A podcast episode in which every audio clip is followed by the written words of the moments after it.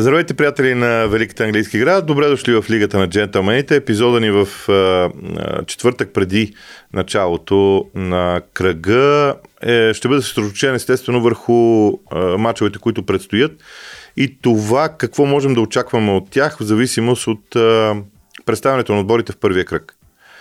А, ще започна поред на мачовете, за да, хронологично, за да не забравя някой, а, защото има и такива случаи. Но бих искал да отлича нещо много важно а, за мен. Начинът по който а, се съдействаше в първия кръг е белег за това, че м- в някаква степен а, отборите, с които имат физическо предимство, могат да го използват много повече, отколкото през миналия сезон. Нещо, което за мен е много важно да се отличи, защото това би могло да повлияе на определен вид стратегия. Стратегия за игра, стратегия за начина по който нещата да се случват на игрището.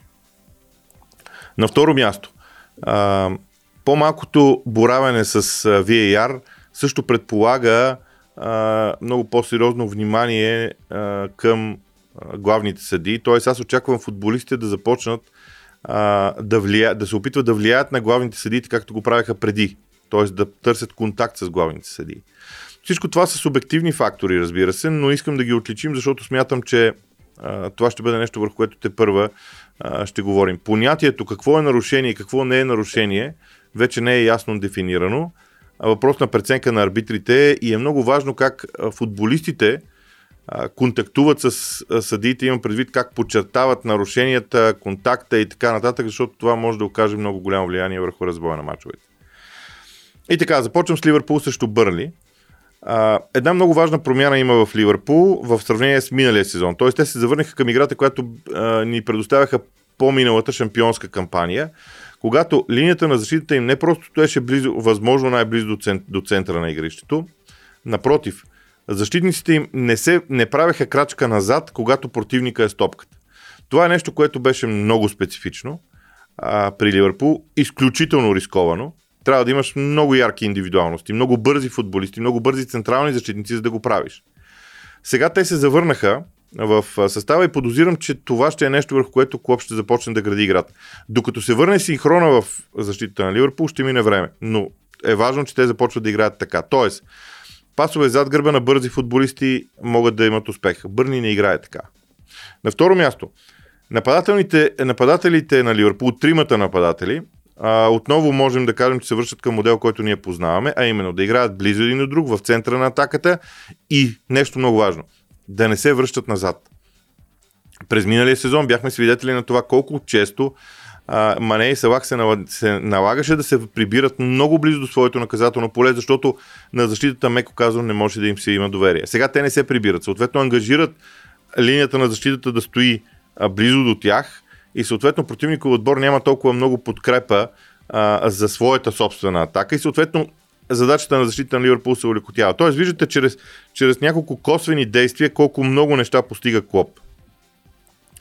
За Бърни, според мен, също Бърни ще е много важно да видим дали тази стратегия ще поработи. И третото, широчината на игрището, което се осигурява обикновено от крайните бранители, също е много важна, защото при тези трима нападащи играчи, които не се връщат, те се се съсредоточават в предни позиции в рамките на наказателното поле като позициониране, не вътре в наказателното, като широчина по терена.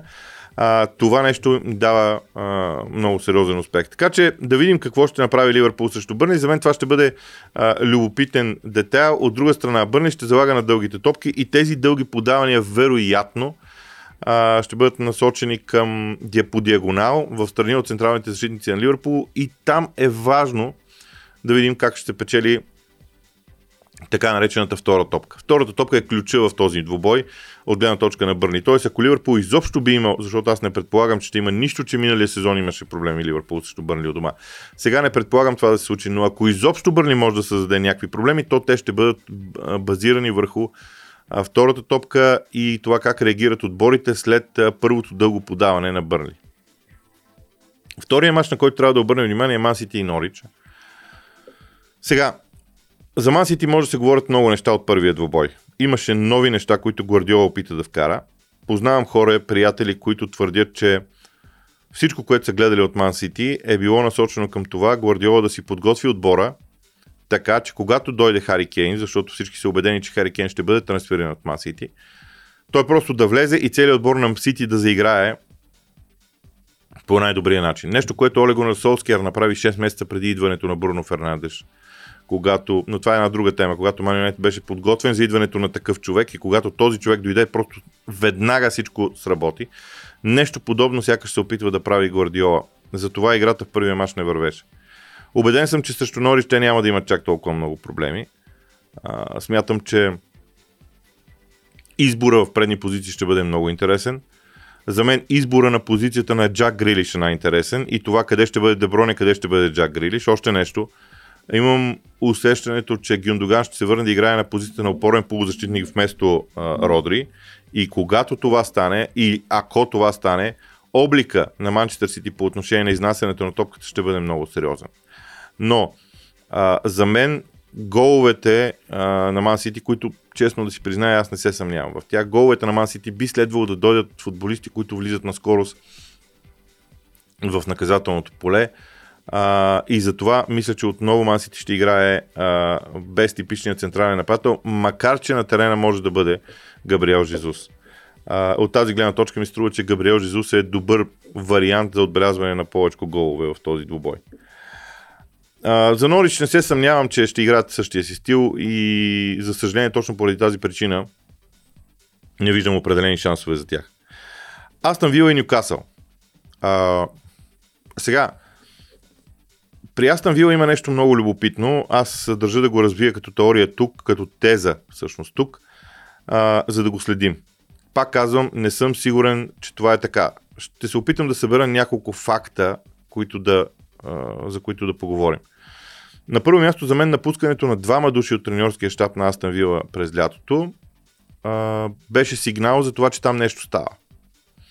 А, тук не говорим за скандали. Говорим за това, че се търси някаква промяна. Тази промяна за мен е свързана с стила на игра. При положение, че беше ясно, че те губят Грилиш.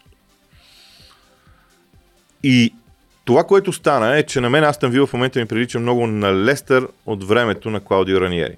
Не случайно Крейг Шекспир е асистент на Дин Смит. Те взеха централен нападател, а имаха такъв освен това, към когото могат да отправят дълги топки в дълбочина зад гърба на противниковата отбрана или в коридорите между крайния и централния защитник. Отборът ще бъде прибран малко по-назад и ще търси скорост. Скорост от фланговите играчи и централния нападател. Ето това, според мен, ме кара да мисля, че Астон Вила много ще прилича на онзи Лестър на Клаудио Раниери. Сега, дали това ще бъде успешна стратегия, те първо ще видим. Той е въпрос на избори на, на индивидуалности. А, но на мен това ми изглежда като стил на игра. Така че очаквам контратакуваш футбол от а, Астон Вила. Особено те имат добра защита, която може да устоява на натиск на съперника. Опорни полузащитници, които също могат да работят добре без топка. Що се отнася до Нюкасъл, там е абсолютно неясно какво точно се случва. Без никакво съмнение. Джо Уилок ще играе, което ще върне, ще добави още от хората, които могат да се включват и да влизат късно в наказателното поле. Uh, така че очаквам голове от Нюкасъл. Очаквам голове и от Астан Вила. Голово шоу, айде, може би шоу е прекалена дума, но uh, доста голове в uh, тази среща. Кристал Палас и Брентфорд. Ето ви още едно лондонско дерби. Два отбора, които се представиха на двата полюса в първия кръг. Палас кошмарно срещу Челси като гост, Брентфорд брилянтно у дома срещу Арсенал.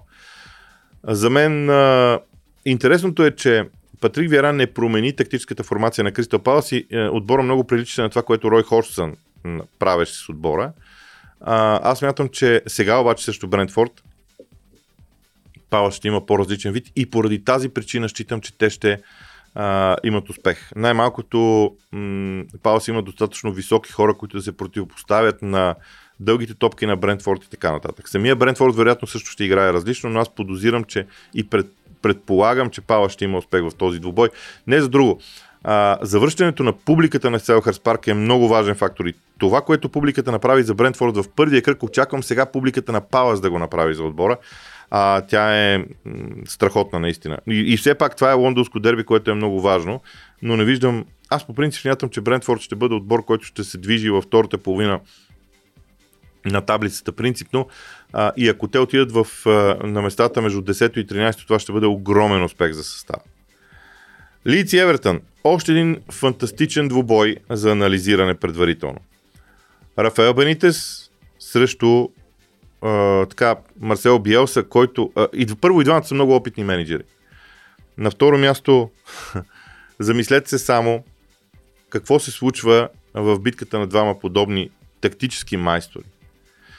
И двамата изповядват много директен стил на игра. Особено напоследък. И двамата в защита ангажират персонално хората си. Тоест има много прилики между двата отбора.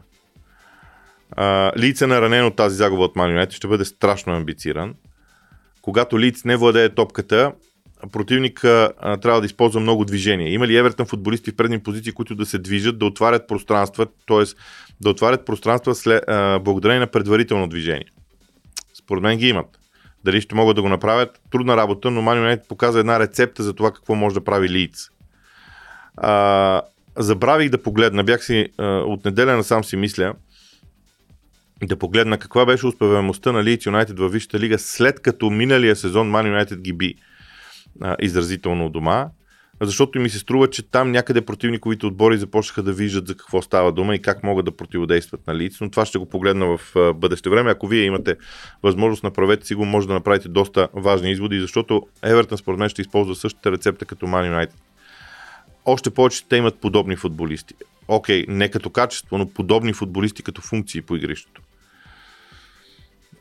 може би за мен чисто тактически това е най-интересният двубой от целия кръг и за него ще се говори със сигурност доста време. Късният двубой в съботния ден е между Брайтън и Уотфорд. И двата отбора спечелиха в първите, първия кръг. А, знаете ли как е прякора на Брайтън?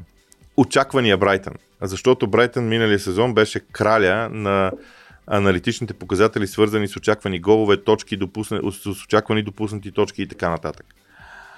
А, понеже тези показатели се развиха през лятото, още в първия двубой Брайтън демонстрира, че тази тенденция ще продължи. Този път обаче смените на Грен Потър на почивката дадоха много важен резултат. Сега, Уотфорд има едно много важно предимство срещу много отбори. В Чемпионшип Уотфорд бе отбор, който доминира матчовете. Във Висшата лига няма да бъде така. Но с Емануел Денис като централен нападател, много бърз футболист, Исмаела Сар като крило и Кен Сема като друго крило от другата страна. Двама високи, много мощни и също време страшно бързи футболисти. Уотфорд има предимството да е контратакуващ състав. Брайтън обожава да владее топката. Разиграва продължително. Така че ето ви сценария за развоя на този матч. Какво ще стане обаче? Дали Брайтън може да пречупи съперника с тези си разигравания и да отвори пространствата? Според мен може. Аз залагам на това.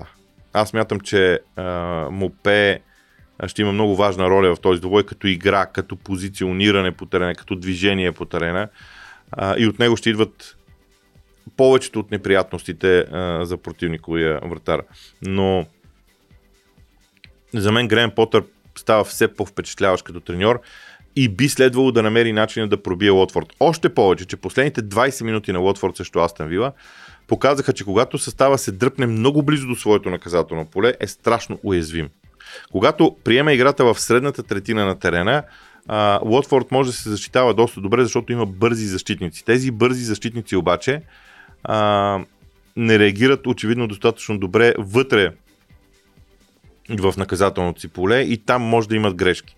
Така че а аз вярвам, че Брайтън ще натисне Лотфорд в... и ще ги вкара в собственото наказателно поле, така че ми струва, че Брайтън би следвало поне да си спечели матч. А, неделните матчове са много интересни, всеки един от тях. Започвам с завръщането на Нуно Espirito Санто, а, като вече като менеджер на Тотъм на трена на Увърхемптън, на Молиньо. М- в първия двубой за сезона Увърхемптън игра по същия начин, по който играше преди. 3-4-3 с подобен модел на игра, а, с много специфична позиция на Даматра Оре а, и така нататък. Окей, не беше пълно копие, защото позиционирането на играчите, когато в първите секунди, когато Увърхемптън владееше топката, беше различно, но да речем, че не са много големи разликите. Вярвам, че Увърхемптън няма да иска да контролира топката, дори съм убеден в това. И оттам задачата пред Тотнам. Тотнам без Хари Кейн, защото не вярвам Хари Кейн да играе в този двубой, Тотнам без Хари Кейн трябва да може да притисне съперника и да започне да разиграва топката. Два, това са два отбора, които играят по един и същи начин. Разберете го, Увърхемптън и Тотнам. Не знам как ще се бият. Ще е, много, ще е много интересно как ще се бият. Според мен ще стане дума за м- индивидуалности и за това как всеки отделен футболист успява да надиграе, надиграе конкретния си съперник. Оттам нещата ще се случат. Сега, дали някой от двамата треньори ще направи, като казвам, че връщам се малко назад, като казвам, че играят по един и същи начин, не разбирайте това в идеята тактическа система. Защото дори два отбора да имат различна тактическа система, дори схемата вътре да бъде различна, принципите на игра, които двамата треньори спазват, могат да са подобни и тогава в позиция с топката и в позиция без топка, съответно тези отбори да имат а, подобно поведение. Затова казвам еднакви принципи на игра. И аз не вярвам някой някого да изненада. Поради тази причина ми се струва, че този двубой би следвало да завърши наравно, освен ако нямаме някое много силно индивидуално избухване. Но не се заблуждавайте. Увърхемптън няма да отиде в, в половината на Тотнам да бие Тотнам високо. Ако Тотнам започне да центрира топката, няма достатъчно високи играчи в предни позиции, които да играят с глава. Тоест, идеята на Тотнам ще е да разиграва и да намери коридори между отбраната на Увърхемптън. Не знам дали това ще стане. Това е голямата въпросителна. Намери ли ги Тотнам може да спечели. Не ги ли намери шансовете на Увърхемптън се увеличават драстично. Саутхемптън срещу Ман Юнайтед. Сега, а, светците са много интересен отбор, защото продадоха ключови играчи. Дани Инкс продадоха на Астан Вил. очевидно е, че за сега мисля, че ще успеят да задържат Джеймс Уорд Праус. Много съм впечатлен от това, което а, показа Адам Армстронг, защото аналитично, ако човек влезе в показателите на Адам Армстронг в чемпионшип миналия сезон, всъщност ще а, осъзнае, че това е най-ефективният футболист в чемпионшип като нападатели. Саутхемптън го взеха. Това е типично за тях. И Адам Армстронг веднага се разписа. Самият отбор на Саутхемптън обаче в защита не се чувства много уютно, защото продадоха единия си централен защитник, който беше м- с много важна лидерска роля. Така че това е притеснителното за Саутхемптън срещу Ман Юнайтед. Проблема е, че Хазен Хютел е от треньорите, които могат много неща да направят а, и да измислят нещо, но въпреки това аз не виждам как ще удържат Ман Юнайтед да не вкарат два гола или три гола. Просто не виждам как. И когато това се случи, връщането обратно на Саутхемптън в матча ще е сложно. Сега, защо смятам, че, че Ман ще вкара 2 или 3 гола? Първо, защото разбирател, позицията на Погба в първия кръг беше много ключова. Той трябва да има свободна роля, той не трябва да бъде ангажиран с работа в защита. Не, че Погба не може, той може да играе в защита, може да играе без топка. Но е много важно какъв акцент поставяш върху неговото представяне. Ако бъде поставен акцент в това, че той трябва да играе предимно в защита и след това каквото иска напред, това е един вид стратегия за неговото използване. Ако стратегията обаче е обратната, т.е. Погба да няма нуждата да се връща, а сам да преценява кога да намира моментите, когато да помага на опорните полузащитници, ето това е най-силното оръжие на Погба. Имайте предвид, че вляво от Погба обикновено играе Люк Шоу, който е много силен по фланга. И това дава възможност на Погба да влезе навътре, да се окаже с лице към противниковата защита, където е най-силен. Отделно, това дава възможност на Бруно Ферандеш да застане на линията на засадата и да е също толкова опасен. Така че за мен това ще бъде модела, с който Саутхемптън трябва да се справи. И тук, могат ли светците да направят така, че опорните им полузащитници да удържат Погба и Бруно Фернандеш? Един от тях дори да се прибира в линията на защитата, за да дублира Бруно Фернандеш. Ще видим. Но, но честно казано, струва че Манио би следвало да спечели. И накрая, Арсенал срещу Челси. Челси купи, купи Лукако и ще го има на разположение за двубоя. Сега дали ще го пуснат като титуляр или не, не знам. Според мен трябва да го пуснат като титуляр. А, просто чисто психологически а, Лукако е човек, който е всичко, което тази защита на Арсенал ненавижда. Много, много силен физически футболист, който има и бързина а, и който буквално, а, образно казано, не се интересува много колко хора има на гърба му. А, Лукако в Италия се научи да играе с гръб към вратата. А, големият проблем в Англия му беше първото докосване. Сега, има едни съмнения, че футбола в Италия като по-бавен е дава възможност на Лукако да се справя по-добре. Но на мен ми се струва, че първото му докосване чувствително се е подобрило в сравнение с периода в Манинет. А, какво прави Челси? Първо, задача номер едно на Челси е да пресира съперника високо. Така играят по принцип. Мисля, че срещу Арсенал няма да го направят, защото едно от малкото неща, които Арсенал през годините под ръководството на Артета постоянно показваше, е, че могат а, а, да изнасят топката а, от а, защитата и да елиминират първата линия на пресата. Имат и провали в това отношение. Но са побеждавали големите топ отборите точно по този начин. Колкото победи има Арсенал на топ отборите, те са постигнати по този начин. И аз мятам, че Тухел първоначално няма да рискува да пресира Арсенал. Ще изчака моментите, когато т.е. Челси ще редува високата преса с прибиране в средната третина да изчаква първия пас от защитата напред, да мине и да се опитат да го пресекат и да контратакуват. Това са двете възможности за Челси. Арсенал похарчи към 60 милиона изведнъж, за да вземе вратар и офанзивен полузащитник. Йоде Гордо идва от Реал Мадрид. Там договорът, доколкото разбрах, вече е и подписан. За 30 милиона 29 милиона паунда, с добавките някъде към 33-4 ще станат, което е чудесна цена, имайки преди, че Емиляно Буендия дойде в Астан Вила за 31 милиона. А... Арсенал взе и вратар. Хм. Аран Рамсдел идва от Шефият Юнайтед за сума, която започва от 24 милиона и ще свърши на 30. Кой взима 30 милионен вратар за резерва? Личното ми усещане е, че Арсенал иска да продаде Бернат Лено сега, защото все още стоиността му е висока. Не бих се очудил Бернт Лено да бъде продаден. Не бих се очудил Бернт Лено да не е титуляр в този двубой. Защото ако се върнем на предната тема за Челси, Арсенал яростно ще трябва да основата на играта на Арсенал и в този матч ще бъде изнасянето на топката от линията на, на защита, т.е. от вратаря. Ара Рамсдрейл е несравнимо по-добър в това отношение от Бернт Лено. Той може и да направи грешки срещу Челси, защото той първи матч не е свикнал с защитата и така нататък. Но според мен това ще се случи и аз ли имам, имам усещането, че Бернт Лено ще бъде продаден, за да му вземат парите сега и да могат да направят допълнителна инвестиция в а, а, друг вратар, който да бъде резерва на Аран Рамсдел. Дали това, този процес ще стане толкова бързо още този прозорец или ще се проточи нататък във времето, те първа ще видим.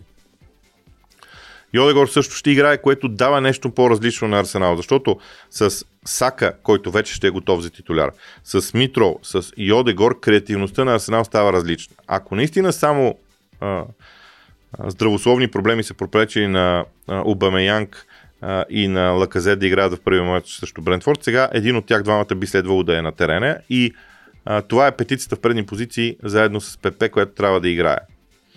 Само, че в един момент местата станаха много. Не знам дали а, чисто математически го виждате. Така че ще е много интересен избора на Артета в а, този двубой, защото партия няма да играе и съответно Джака и а, Луконга трябва да са двойка в средата на терена, ако Арсенал иска да играе с двама опорни полузащитници. Как ще се отрази на матч едно нестандартно решение на Артета да играе с трима централни защитници? Един от тях тирни не е невъзможно да се случи, като Сака играе в ляво, като полузащитник, в лявата зона. Тогава нещата може и да се наместят дори по-добре в някакви моменти. Но да си призная, не мисля, че би рискувал Артета да се върне към нещо различно като стратегия. На игра ще видим, това е другия интересен момент. И финален акцент върху Челси. А, Челси създава положения, но ако човек внимателно се загледа в показателите, свързани с очакваните им голове през миналия сезон, те не са толкова, колкото класата на състава на Челси предполага и аз подозирам, че в това, в това отношение може да има а, проблем. Тоест много е важно Лукако наистина как ще бъде интегриран в този състав, дано нещата да се получат бързо и сравнително а, лесно за тях. Това е всичко а, от мен за тази седмица. Ще има отделен епизод, между другото, за фентази а, лигата. А той ще е по-кратичък. А, но все пак търсете го като отделен епизод. А, очевидно има доста сериозен интерес. Да пробваме с отделен епизод, ако нещата не, не са така както трябва да бъдат. като интерес, ще върнем рубриката в, вътре в този епизод, който е титулярния преди кръга. Така че аз разделям с вас. Нека все пак в края защото имаш някои хора, които ми казаха миналата година правиш прогнози, сега не правиш. Добре, много набързо ще кажа очакванията си за мачовете такива, каквито са. Победа на Ливърпул с повече от е, един гол разлика. Победа за Ман с повече от два гола разлика.